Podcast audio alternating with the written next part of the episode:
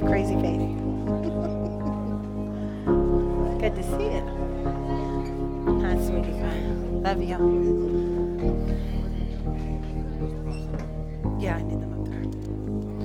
Okay. Well, it's good to be here this morning as you guys make your way back. I just want to take a minute and I just want to pray for our pastor who's in California and my husband. Uh, God's really doing a, a work there. Um, you know, he went, he doesn't know that he wants to come back. He loves it. Just kidding. Um, I was offended when he said it. Um, but he's preaching back to back today. So I just want to lift him up real quick in prayer so that way you know, God is covering him as well. We're a church that prays. Let's pray for him real fast. Father, I just thank you for Pastor Raymond, Lord. I thank you, Father God, that he answered the call in his life, God. Father, I pray that he reaches many people in California. Bring him home safe, Lord, but allow his message and your word to stay, Father God. In Jesus' name, amen. All right. I want to talk about with you real quick about crazy faith. And I want to talk about let's if you have your Bibles, I want you to turn to 2 Corinthians 5 13 and 21.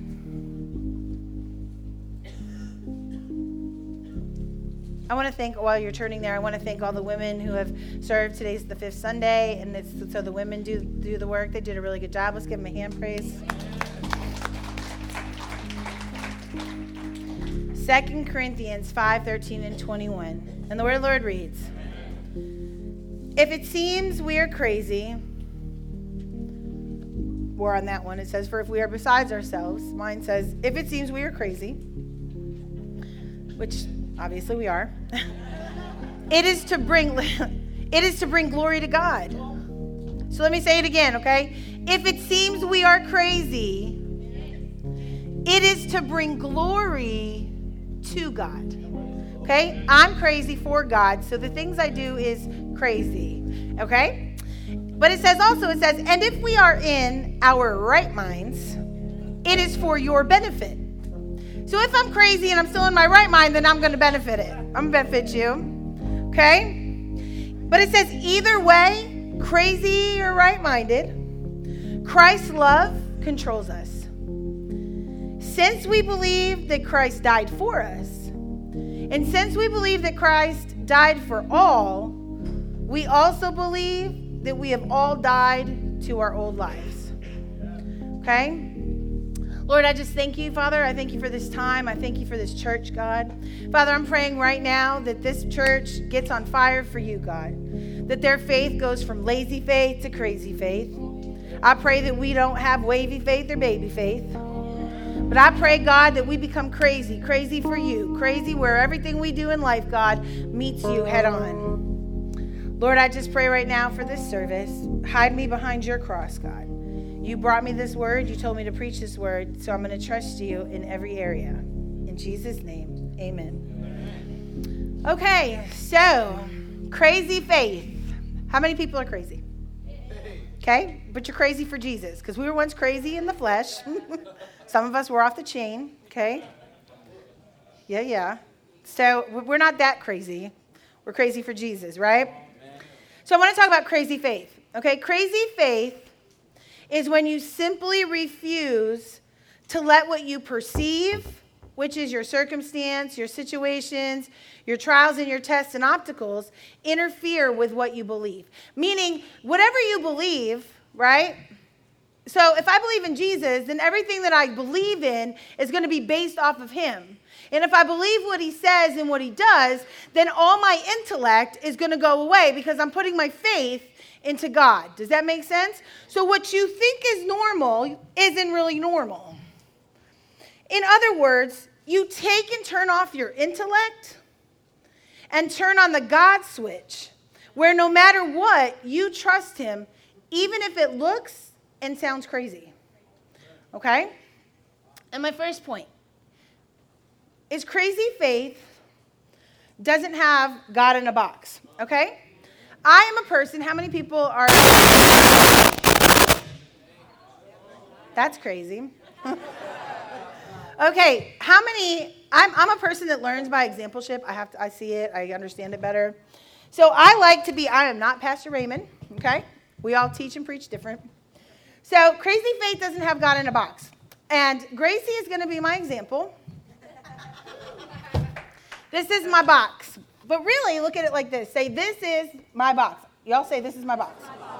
Okay, this is your box. That's my box. This is definitely your box. Okay? Okay, come climb in my box. You said you wanted to volunteer. Climb in my box. I'll find somebody crazy enough. Come on. You're not too big. Get in the box. All right, now squish down in my box. Bye bye. This is your box. Okay?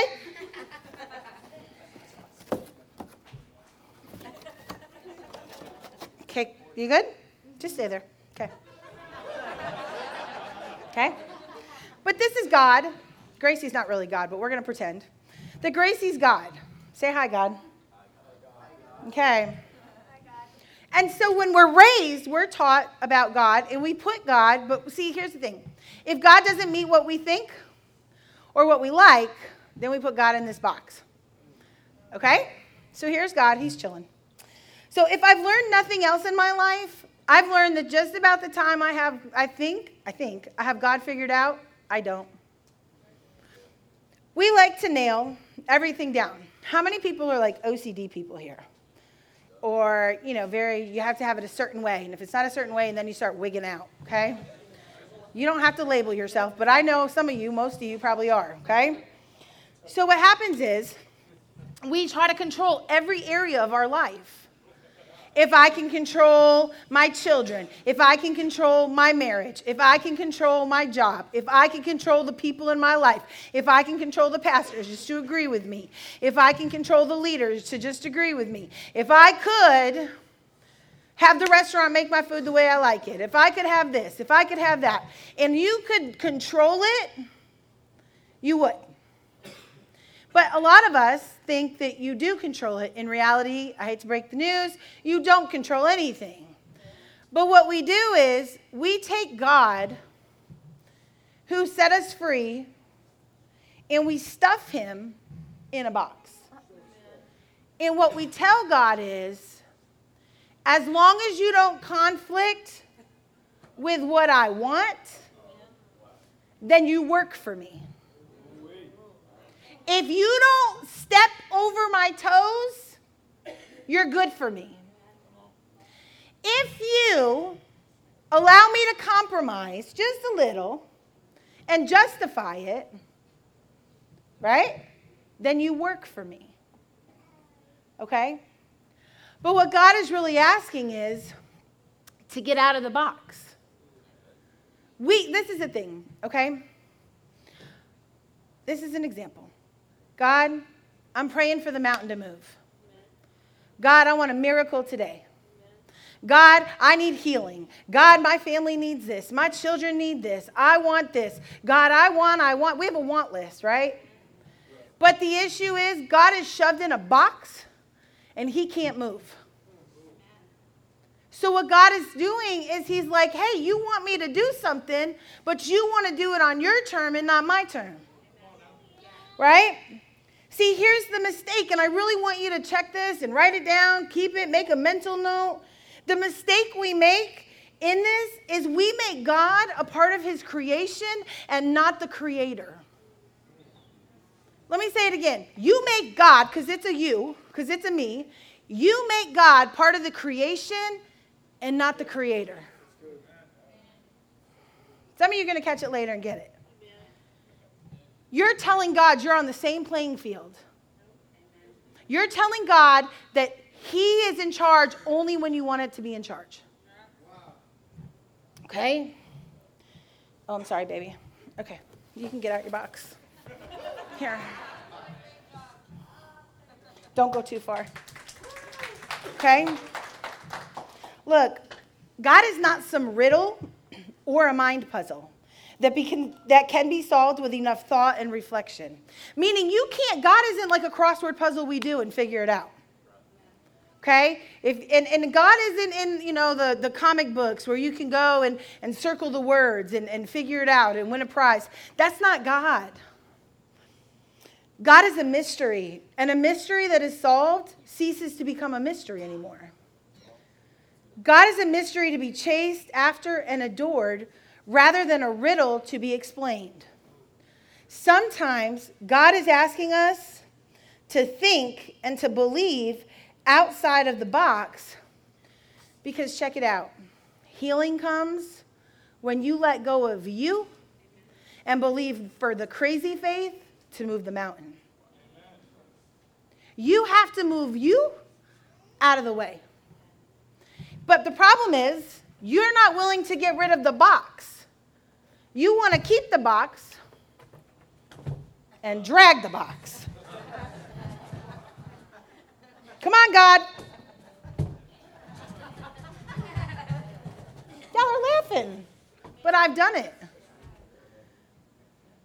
Hey, God, I, I really want to, I, I, like being a pastor, and I love uh, all the people you've given me, but God, I don't know that I like doing it.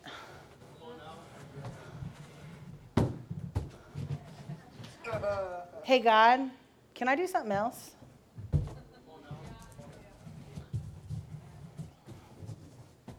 Hey, God, can I just close you in today? Because I really don't want to hear anything you have to say.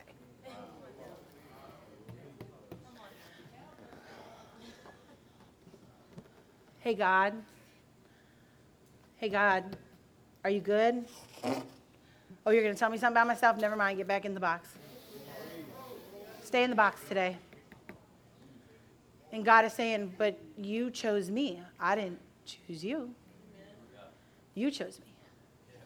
So if we chose him, then don't you think we need to hear him? And don't you think we need to validate him? And don't you think that we need to listen to exactly what he's saying? Because we chose him. So you want to put God in a box and you want God to come for miracles, but yet you're not willing to allow the God that can do the miracle out of the box.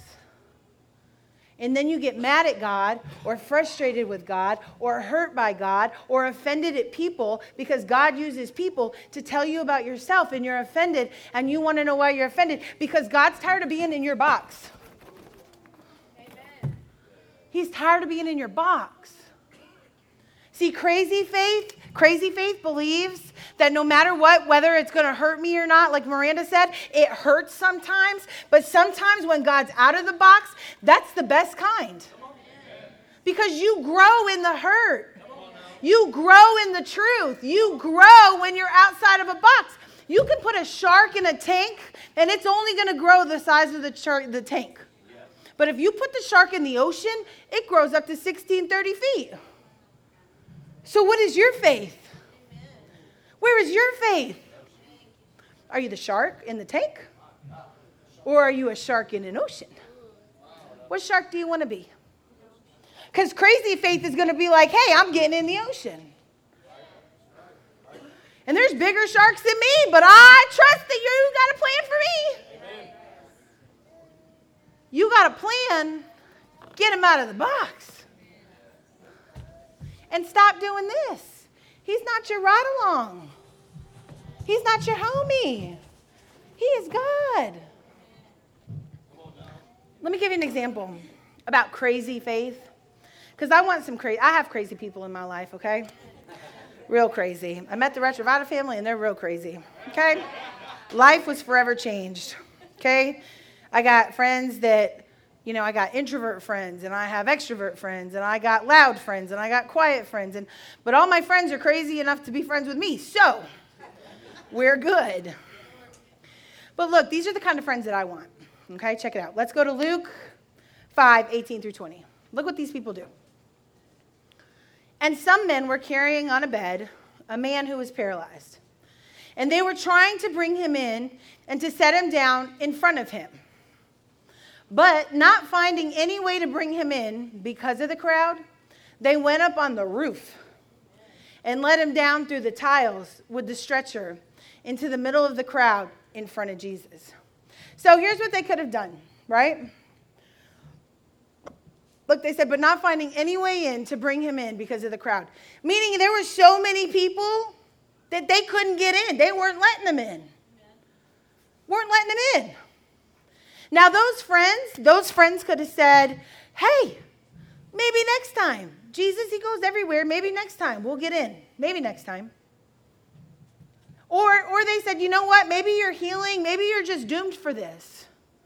Maybe, just maybe, this is what you're meant to be the rest of your life. They could have said it. But they were so crazy for Jesus that they climbed not only up a roof, they took their homeboy, stuck him on a stretcher, climbed a roof. God, it, it's not like the roof just falls apart and opens. You got to work to get the roof open. Crazy faith. They had crazy faith. They were going to get that man to Jesus. They tore that tile apart, they tore through that wood, and they dropped the man right in front of Jesus. Boom. I want a friend. You're not my friend if you don't do something crazy like that. Huh? My friend, one of my friends used to tell me I got a shovel. Shh, we got a shovel. Okay? But here's the thing crazy faith makes you do crazy things. Okay? Just think about when you were in the world. When you were in crazy situations, you would respond with crazy things. Except this time, now you're crazy for Jesus. So that crazy faith needs to go to, towards Jesus. I'm going to be so crazy for you that no matter what happens, I'm going to change the world. I'm going to change the world. But we have to get out of comfortability. Everybody's so comfortable. I'm so comfortable. It's comfortable. Honestly, how many of you can actually say you went to a grocery store last week and somebody walked in front of you and you said, Hey, Jesus loves you? Or how about how many of you went and said, Hey, Jesus sees you? Because if you're really in tune with the Spirit, you're going to hear what the Spirit says and you're going to be able to go and minister to the sick, to the lame, to the blind. You're going to be able to minister. But you got to be crazy enough, first of all, to believe Jesus. Then you have to be crazy enough to do it. And Jesus is looking for crazy people. He don't want sane people, so everybody that's in the home, you're crazy, so you fit in. That's why you're in the home. You were a little too crazy. But you're the crazy that Jesus wants. Because there's nobody in the Bible that was sane. I don't care what you tell me. Even the religious people couldn't figure Jesus out. Couldn't figure him out. He had them all like, what the heck? These men may not have understood who Jesus really was in full, meaning they I don't know whether or not they really understood who Jesus was that he was the son of God, right? I don't I don't know that, right? But they had enough crazy faith to believe that this Jesus could heal the man, and they were crazy enough to think outside of the box. Because the box would have never let that man get healed.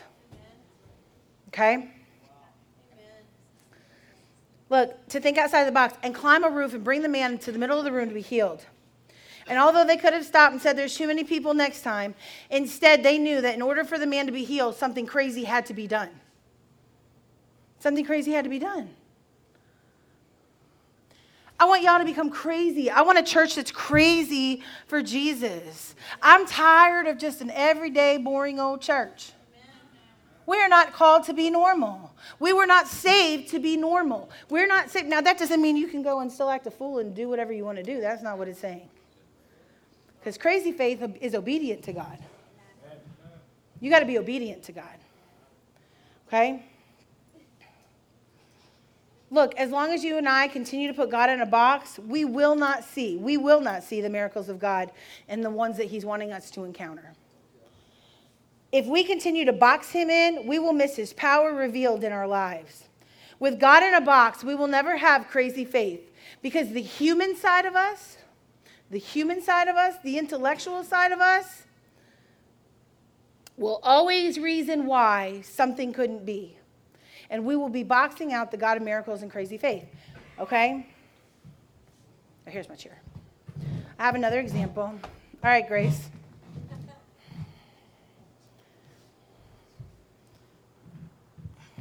Okay. I have two chairs. Like my chairs? Okay. She likes my chairs. Y'all like my chairs? Okay, here's about my chairs. This big chair, adult chair, baby chair. If I had to ask you which chair do you want to sit in, which chair you want to sit in? Why do you want to sit in this one? She said because it's bigger. Okay. What if I told you that God's will for your life was to sit in this chair? Which chair would you sit in? You'd still sit in the bigger one. But what if I told you to put some, if I put some weight on it? Meaning, what if I sat in it? And I'm a big girl. Here we go. Still hold me. Okay? Now, if I had to ask you, which chair would you choose? The big one. Okay. Thank you. Look, I want you to check it out. Here's what I want you to see. Most of you are going to pick the big chair. It's going to hold your weight, right? It's more safe looking, more secure. It's normal, normal, right? Versus the toddler chair that is like itty bitty, doesn't look like it's going to hold much weight, right? But even when we put our weight in it and somebody else shows you, your intellect kicks in and you tell God, even though, even though I say I believe, I refuse to do. I refuse to do. And do you know what you do when you do that? You miss out on the miracle that God had for you. You miss out on the blessing because you refuse to put your weight in something that you say you know and you believe. Put your weight in it. If you tell me that you're a Christian, then put your weight in it. Don't be compromising Christian. Don't be a lazy Christian. Don't be a baby Christian. Put your weight in it. God, I, I, I, accepted you as my Lord. I accepted you as my Savior. That means, A, you've given Him everything. And He has complete control over your life. But here's what you do you not only pull out your fancy little box, and then you tell Him you don't even believe Him. Crazy faith stands on a chair. Crazy faith believes that, and I'm big, crazy faith believes that this chair is going to hold me up. You want to know why I believe this chair is going to hold me up? Because I know who my, my daddy is. Because I know who God is. Because my weight isn't in mankind, my weight is in the God of the universe. My faith does not waver because it's on, on a bitty bitty chair. If God told me to walk to the ends of the earth, I'm going to walk to the ends of the earth. Even if I don't understand why He's asking me to, I am going to obey. I told you it's fun today. Today's a good day. Okay? So, look, my second point. My second point crazy faith breaks the rules of religious belief. Check it out. Many people here today grew up thinking following Christ was about keeping the rules. You don't do this and you don't do that.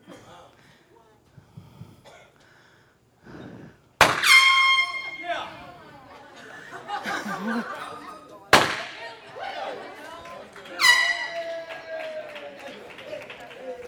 Right?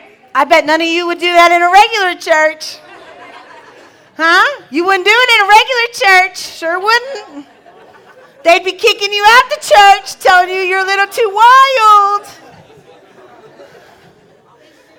Huh? You need to sit down. You're a little too much, a little too radical today. Huh? But half y'all didn't even know that was coming. Look, you go to church every Sunday, Wednesday, Christmas, and Easter. Okay? For some, it meant to wear their hair a certain way or a certain type of clothing. And going to church was a list of rules that you would do, and that was being a good Christian. And as long as you do those rules, you're a good person, then you're good. You made it. That's not what he said. That's not what he said. See, we got to stop putting the Bible to where we want the Bible to fit us. We want to make up our own Jesus rules. We want to take the Bible and interpretate the Bible how we feel the Bible should be interpreted. Okay? You got to follow what Jesus said from the beginning to the end. And you have to take his word and you have to stand on his word. And you have to take his word and apply his word. And you can't leave out this and leave out that because you don't like how it makes you feel. That's not the Bible, that's your religion. Trying to teach y'all something. This isn't to beat you up. This is to make you guys see you got to have crazy faith.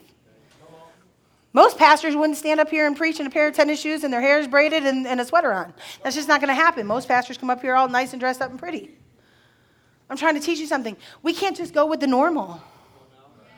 Then we become just a boxed in church. And what, what impact do we make on a world? What impact are you making? If I came up here dressed like a hobo, I hope you don't judge me because all I'm trying to do is get to Jesus. We can't be a church that judges. And we can't be a church that's con- con- you know, condescending. We can't say one thing and then do another. That's not Jesus. You got to break out the barriers. You got to get past the religious the religiousness.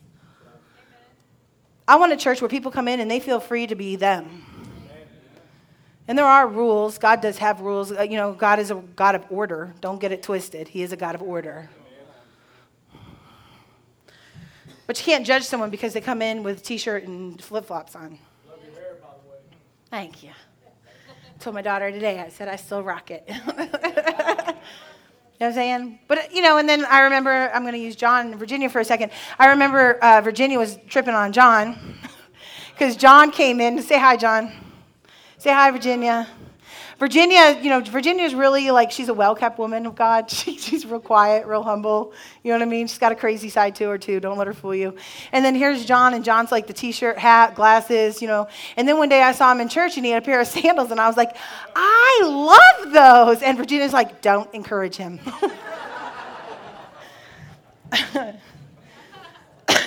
See, she's still shaking her head. Don't encourage him. Uh, but what kind of church do you want? You want everybody to come in. If we were all meant to be robots, if we were all meant to be robots, then God would have made us all the same. And everybody brings something. Everybody brings something. And you have to have your own little swag and your own little style and your own little thing. Because in, in, in Christianity, that's what makes the world different. And that's how you can reach people other than yourself. You know, I like having young pastors and, uh, you know, associate pastors. I love having them. I love, like, Zechariah, I used to be like, man, this kid, his shoes, his hats, his this, his looks like a little gangster. But you know what, though? He can reach people that I can't reach. You know what I'm saying? And the other thing that I'm, I'm really impressed about our church is we're very ethnically diverse. We're not just one segregated church.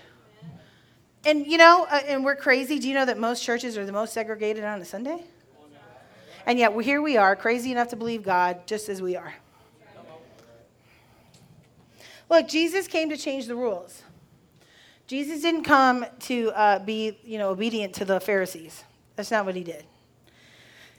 In his short three years in ministry, he did exactly that. He challenged the Pharisees and the scribes and he challenged the religious church. Who are you challenging?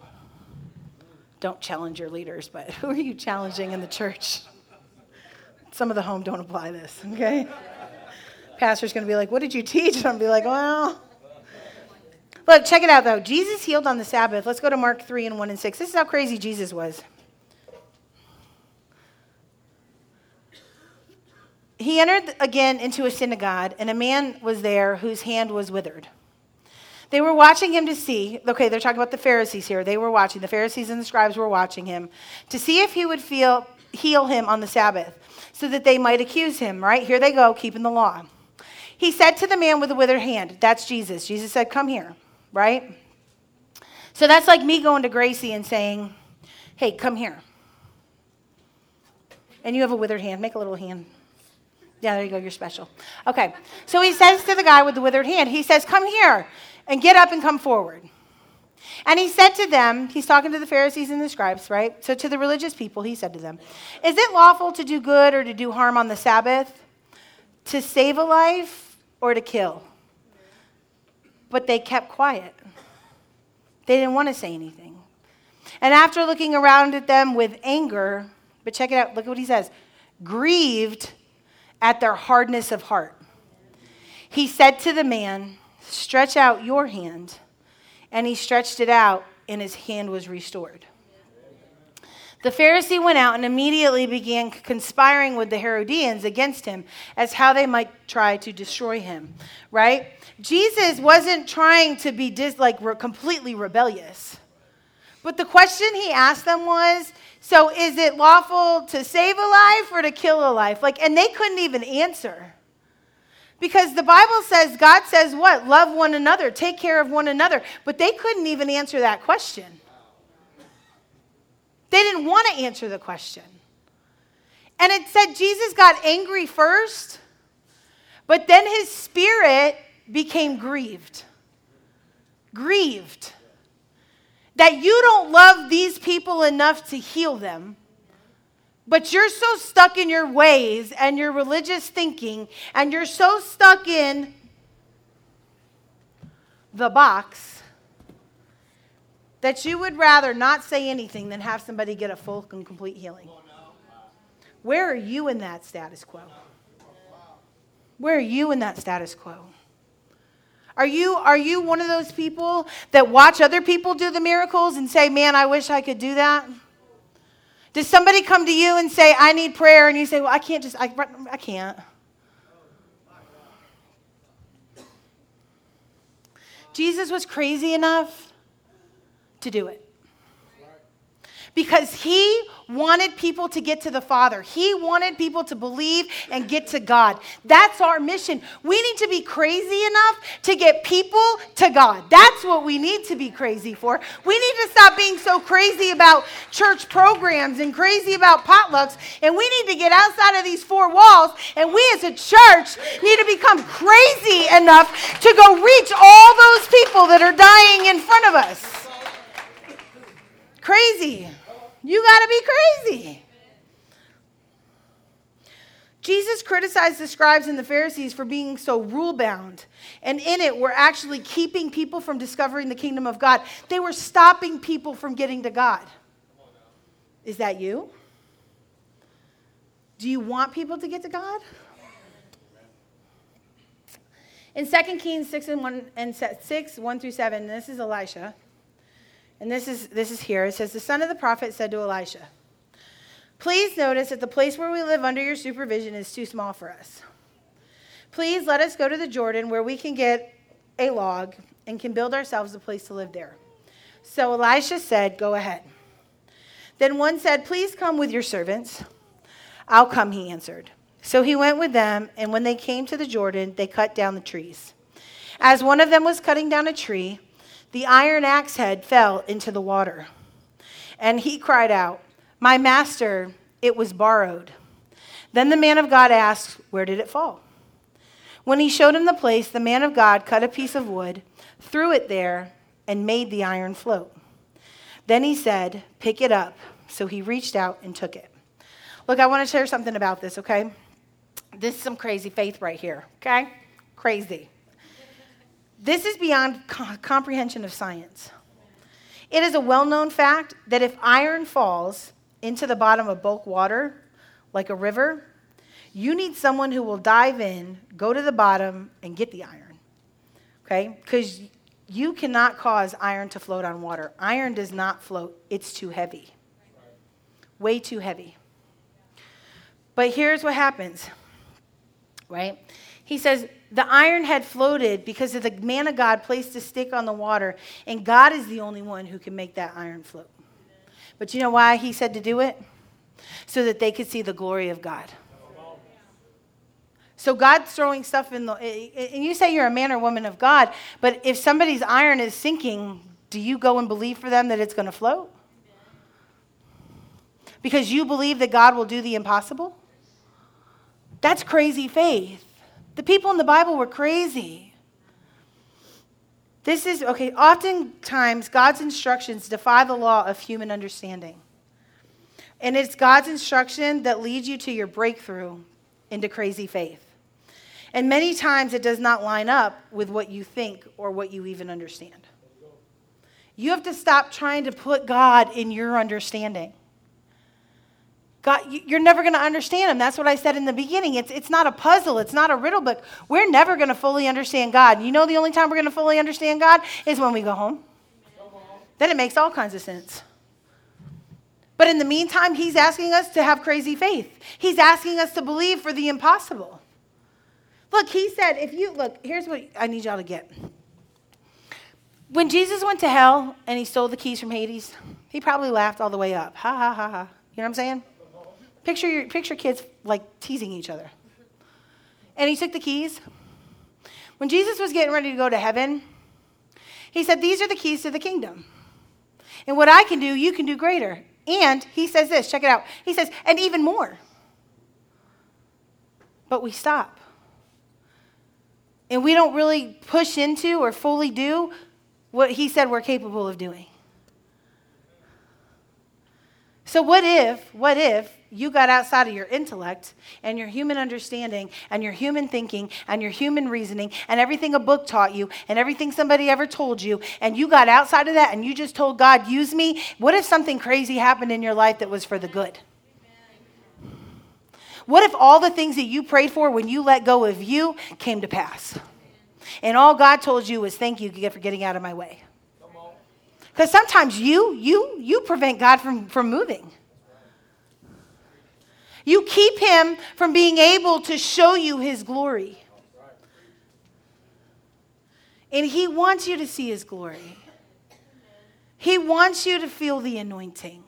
He wants you to be able to believe. And he wants you to live for him, to breathe for him, to die for him.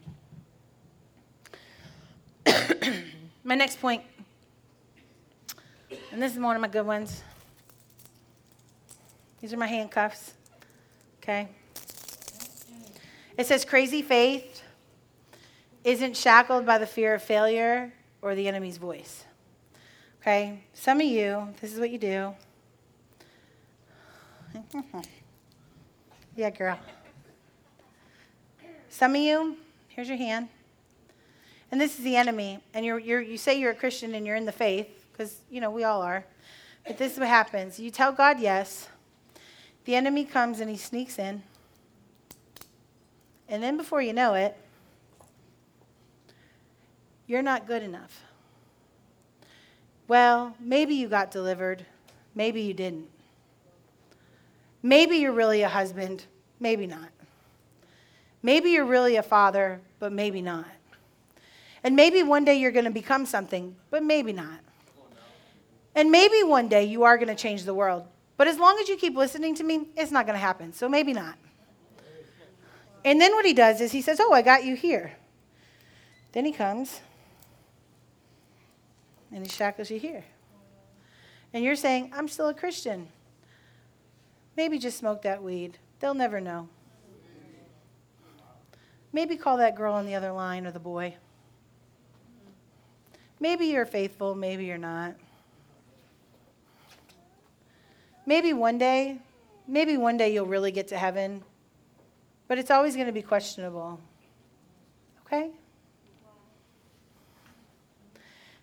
Uh, now I got to get you out of it.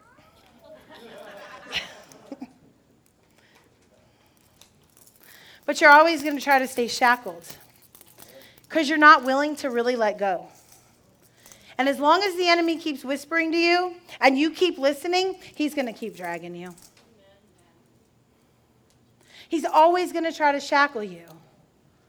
And he's always going to try to bring people or things to question whether or not what you're doing is right. Oh, you, you can't love Jesus that much. You can't be that radical for Jesus. Oh, I don't really think that you're meant to do pastoral work. Oh, maybe that vision, that dream, it was just, it was just somebody, they were prophesying.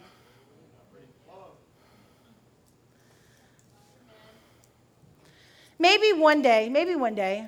And then some of us, we start believing the lie, and we're like, well, maybe they're right. Maybe I'm just always going to be this way. Or maybe I'm always going to think this way. And so you're stuck in shackles, trying to break free. Crazy faith isn't shackled by the fear of failure or the enemy's voice. Hebrews 11 and 6 says, Without faith, it is impossible to even please God. James 1 6 through 8 says, But let him ask in faith, check it out, without doubting. Without doubt. You have to ask without doubt. So I can't, that means I'm not going to go to God in prayer and say, God, I believe for divine healing, God. I believe that the cancer is gone. And then in the same sentence say, maybe it's not. Maybe God's going to restore my marriage, but maybe not. Because here's what happens when you put doubt in, you plant the seed. For the enemy still to have the shackle, to have the hold, to have the, the event. To doubt, to fear, or listen to the enemy's voice is to be unconvinced of God's integrity to fulfill what his word says or his promise to you. God is the only one in the whole universe whose integrity is ever beyond question. God's never wrong, He doesn't lie. So if he told you something, he's going to see it through to the end. It may not be in your timing or how you expect it to come, but God is going to show up and he's going to hold true to his promise because he's God. Because he's God. When you begin to seek after crazy faith, the enemies of your faith will whisper discouraging arguments to your mind. That's why Joyce Meyer says it best. She said the, the, uh, the devil's plague, or the, the, the battlefield is in the mind. And an idle mind is the devil's playground. Because the enemy knows that in your mind is where you're processing all those things. And God is trying to whisper quietly, just trust me. Have the faith to trust me. Have the crazy faith to believe me. Okay? Look, let's check it out. I, I even got an example. Abraham, right? The story of Abraham and Sarah. God told Abraham he was going to be the father of many children. But the enemy came to Sarah and told her she was too old to have children. See how the enemy planted the seed? And then they laughed at God. I'm 90 something years old and you think I'm going to have a baby? What? Right? Jesus was tempted in the wilderness 40 days, 40 nights. Jesus was tempted. And the devil came to try to tell him something other than what the Bible says, what God said about him. He was trying to trip him up, he was trying to plant those seeds. Okay? And I want to use an example of my own life. Because in crazy faith, this sermon is mine and Pastor's life.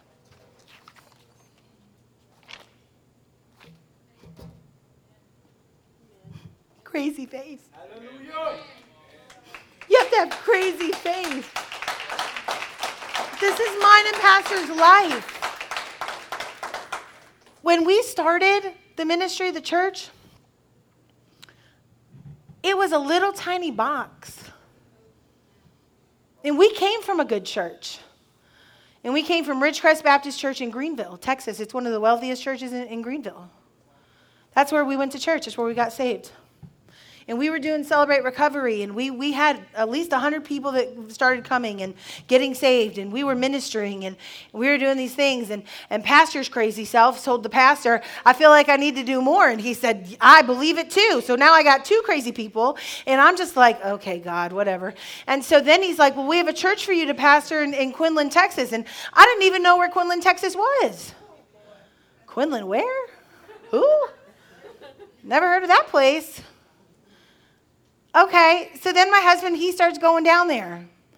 And then one day he says, Okay, come on, I'm going to show you. And I'm like, Oh, okay, great, yay. I'm thinking a church building. I'm thinking church members. I'm thinking something. So here I go, and we're driving. And how many of you ever been to Quinlan, Texas? Okay, if you ain't, you ain't missing nothing. Okay? Except Chantel But that's where we found them. And actually, God found them for us. Um, so Raymond, and so I'm driving, and we're going, and now I'm like starting to trip out because it's getting like real like ghetto looking, but white ghetto. And I'm like, oh my God, where are we? There's got to be a nice church somewhere in this joint. And we're driving, and we pull up, and it's this like trailer box like the size of the stage. maybe past the drums. And I just sat there and I was like, okay, maybe inside's a little nicer. I opened that door and I said, My God, you want me to do what? And then you should have seen the neighborhood. Huh? Y'all thinking that wasn't the worst part. Y'all should have seen the neighborhood. Y'all, I'm going to write a book. Ain't nobody going to believe me except the people that have experienced it with me. Okay? I'm talking your neighbor, your closest neighbor. He be driving down the road on his tractor, walking his dog with an axe. I'm like, that's some crazy stuff right there. Then the other guy, he walking down the road. And I'm thinking to myself, where are we? Where are we? Where really, for real, where am I? You know what I'm saying? And everybody that walked by, I swear, they used to think we were the FBI. We were just church people. And I, crazy. Crazy. Okay, y'all laughing, but it's the truth. Huh? The dope man, the dope man got saved for a moment, I promise you. Because he came and fixed the playground equipment. That's crazy. Huh? Crazy face. Y'all laughing. I'm telling them, am I lying, Chantel, Tremonica, Tressa, Savannah? Huh? And I remember, and then they told me where I was going to live. He said, Oh, and I got this house for us. Okay, yeah. I pulled up to that thing and I said, Oh, God, you're going to have to give me kingdom eyes. kingdom mind. That thing was falling apart. It was, it, look, I wouldn't go in there if I was high myself. You know what I'm saying? Y'all laughing. It's the truth. And my husband just looked at me and I said, hmm, Are you sure God told you? Are you sure God told you? Because what you see, I do not see. I see some crazy lunatics and my babies. That's what I see. You're going to have my crazy. And he just was like, This is what God did. And I'm like, Amen, God. You and I got to talk. Remember those discussions you have with God, and you're like, I don't think you read my uh, future correctly. I like simple. I like clean, and I like church members, and I like normal church. I ain't having a normal church member since. Huh? I ain't. If you think you're normal, you're not normal. Huh? I don't even know if I would know what to do with a normal person. Huh? I'd probably tell you there's something wrong with you. Go get checked out. Huh? This is really my life, y'all. Really my life. Right? Come on now. And we started believing God. My husband was like, We're just going to pray, fast, and pray. Pray, fast, pray. Pray, pray, pray. Fast, fast. I, I fasted more then. That's why I was so skinny then. We fasted all the time. Pastor, we're calling a prayer fast, fast. How long? A month. Oh my God. We'd get off the fast and he'd be like, We're fasting again. What? We just fasted. God's going to move. He better move because I'm hungry. What the? You know what I mean? And then the funny thing is, he would never bring food, like, because we had to pray, because we started the home then. And what was crazy was we would have to pray for food because we only had my income and we didn't have any other income. We didn't have support from anybody because, you know, crazy people get crazy results. But the, the churches started to be like, well, that's a little too much for us. And they kind of left us on our own, so we had to figure it out. And so we would take my little bit of income, and you know they would kind of fundraise a little bit, but not a lot. And um, we would have to support the house. The, the home was my home. And I remember we would pray, and, and this is what crazy faith looks like. We would pray, and we would pray for food. And we would pray, and we pray, and we pray. The homegirls and the homeboys, we pray, we pray, we pray, we pray. And we pray some more. And then all of a sudden, food would come. And one time, we weren't specific in our prayers, and Lauren can, can attest to it because she's laughing, because Lauren was one of my one of my first few homegirls, and uh, we got a, we got a van full of food, and it was zoinks, wham whams, and zoom zooms, cherry danishes, till your heart's content. we had those things for months and months and months. We had that where we literally went around the neighborhood and dropped them on everybody's door and still had six months worth of Zoom Zooms and Wham Whams. But here's the thing. And then when all the food would start coming in, Pastor would call a fast. And we're all like, oh my God. Are you kidding me? But you know what Pastor was teaching us? Crazy faith. And do you know that as we began to adventure, as we started filling up the churches, that, that little wobble box, do you know that it became one of my favorite places in the whole world?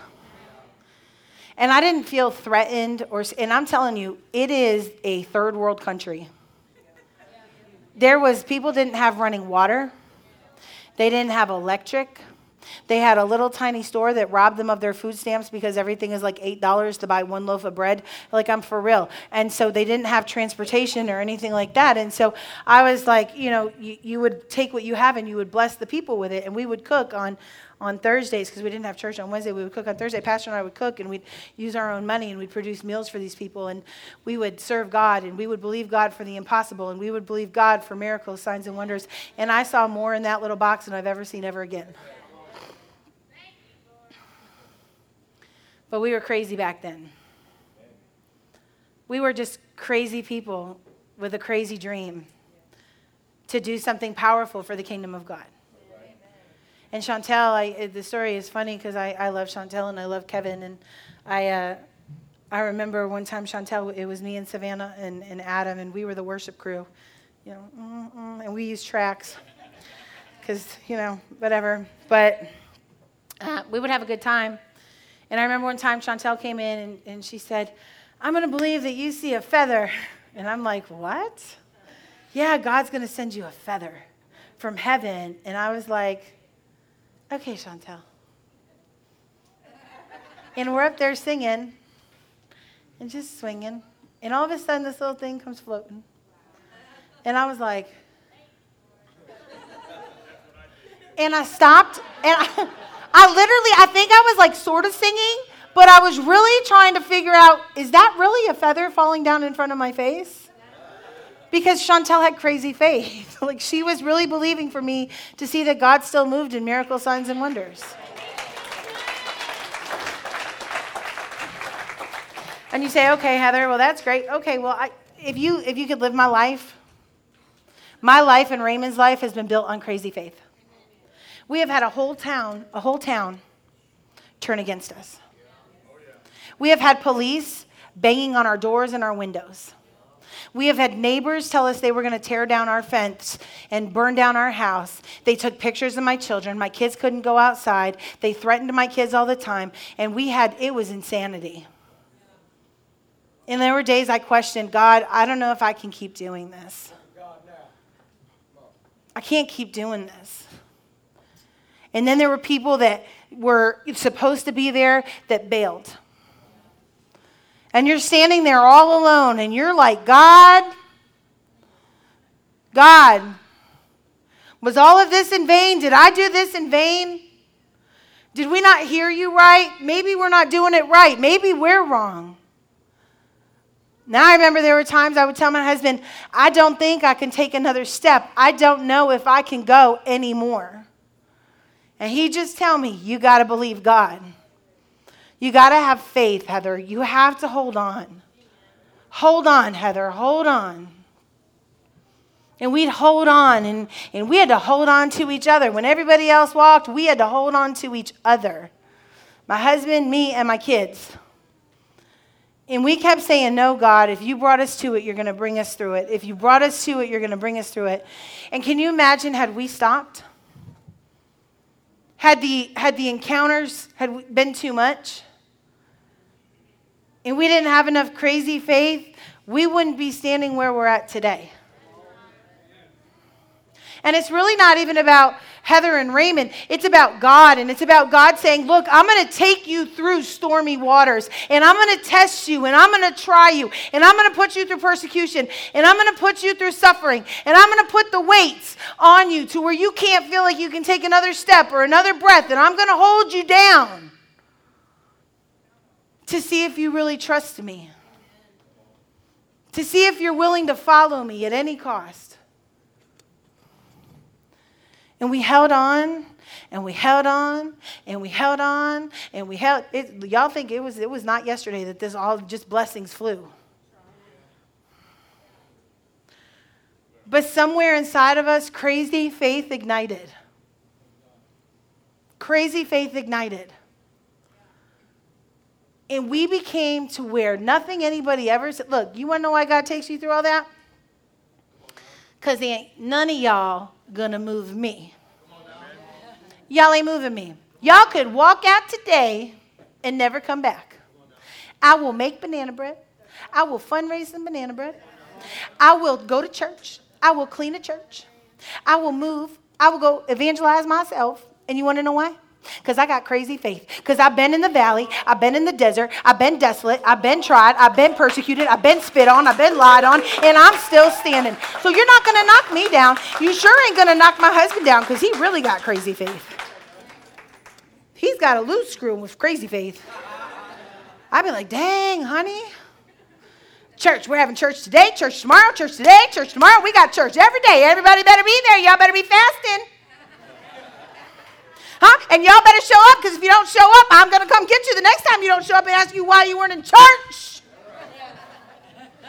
We got a prayer meeting. You ain't showing up. You better show up. You better put those worldly side events aside. Did he not? He used to call us out. He would call us out. Y'all got the nice version right now. I'm hurrying it up. Okay. Look, and they're going to tell you all the reasons why you can't be successful in your crazy faith, and they'll tell you all the reasons why not to do it. The devil's going to tell you all kinds of reasons to not finish something. The devil's going to tell you all kinds of reasons why you're not going to succeed, or you're not going to reach the lost, or you're not going to heal someone. He's got a million reasons, but who are you standing on? What is your foundation on? Crazy faith is letting go of fear and leaping off the ledge into the Father's hands. If the greatest failure in life is the failure of not trying. If we want to reach people no one else is reaching, we have to do things no one else is doing. And we have to risk failure to see God do the miracles. We have to risk getting out of our comfort zones to reach others with the gospel of Christ. We must risk failure. And if we're unwilling to risk it all, then we don't really want crazy faith. Noah is a perfect example in the Bible. It hadn't rained in years, and God had enough of the wickedness. God said he'd had enough. It's probably where he's at today. But the problem is, he said he wasn't going to do it again.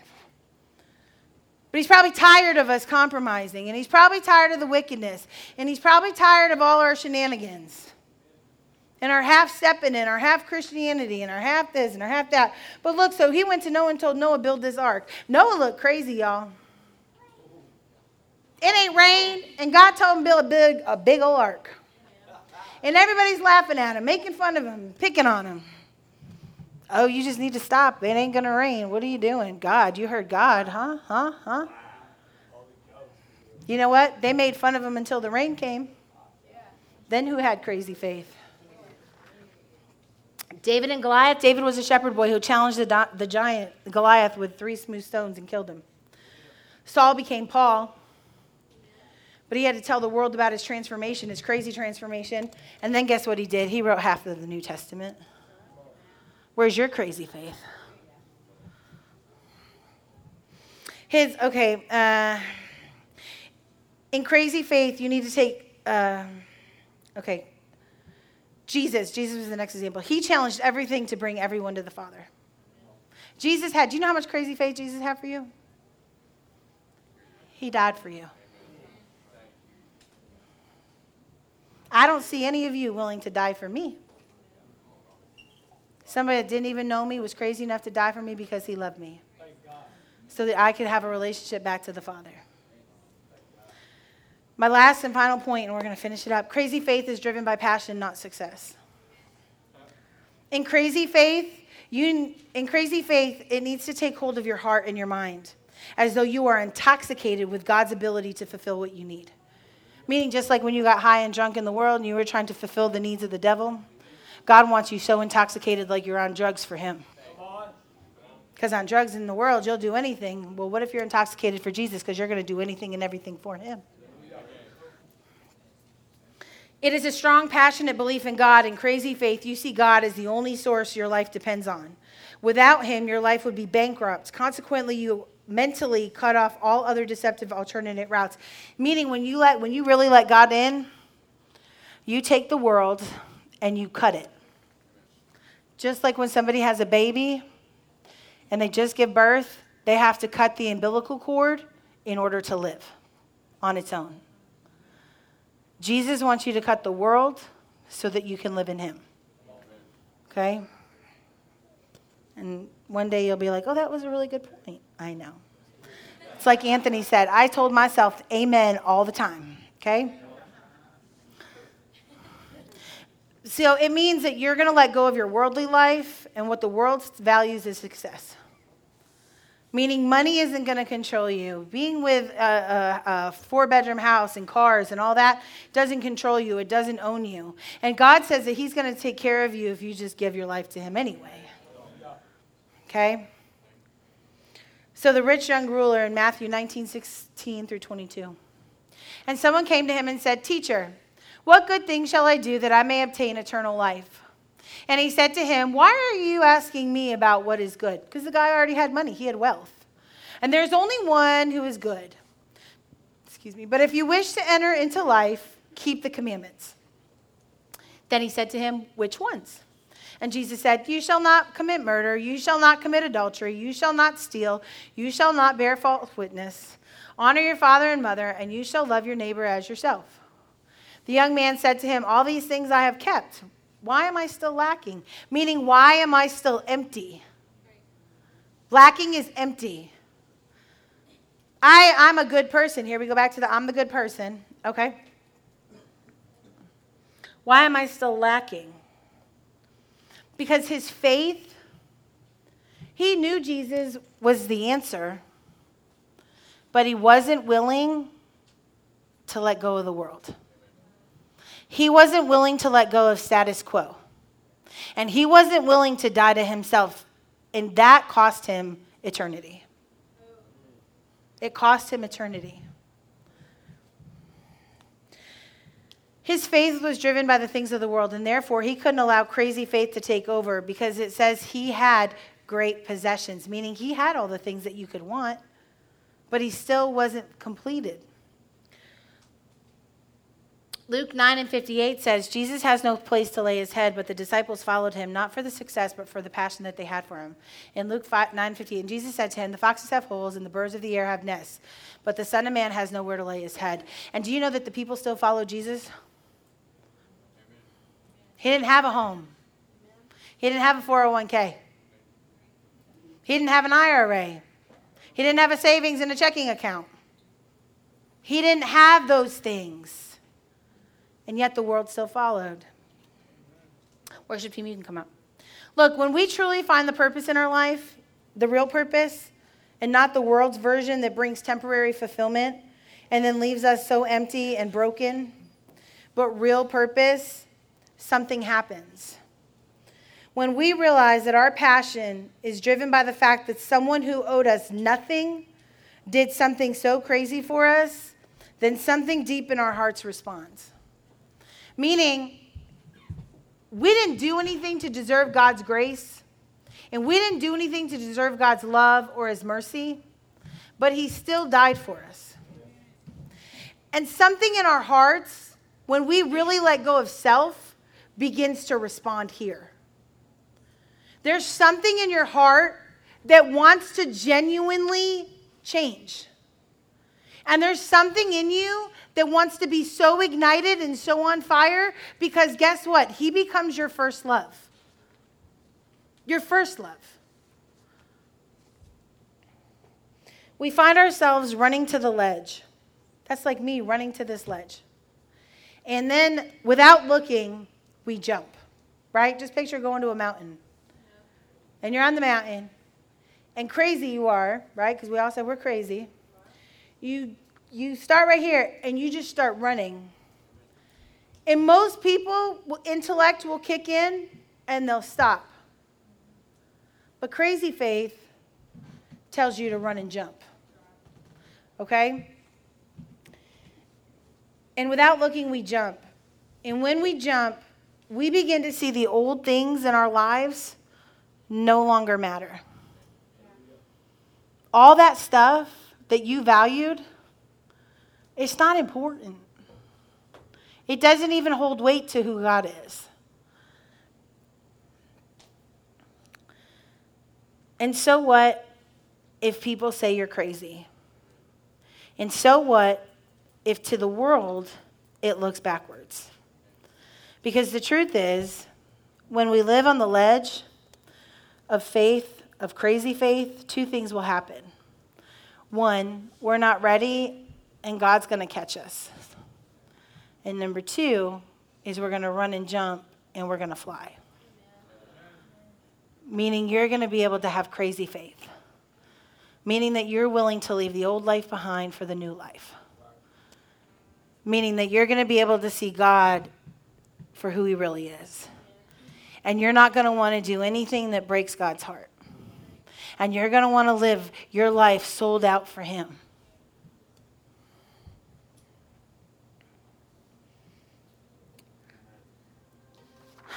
Crazy faith is what we need to begin to live and to believe God for the impossible.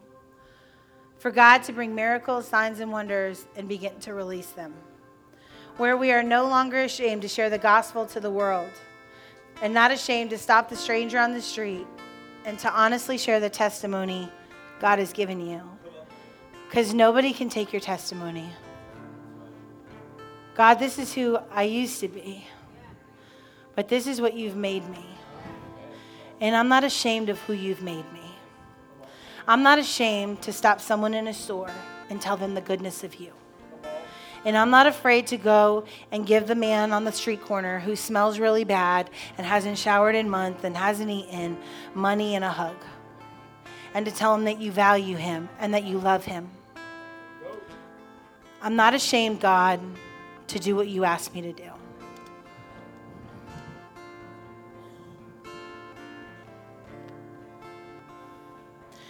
where the church no longer looks like the world, and where our crazy faith takes your heart and releases everything.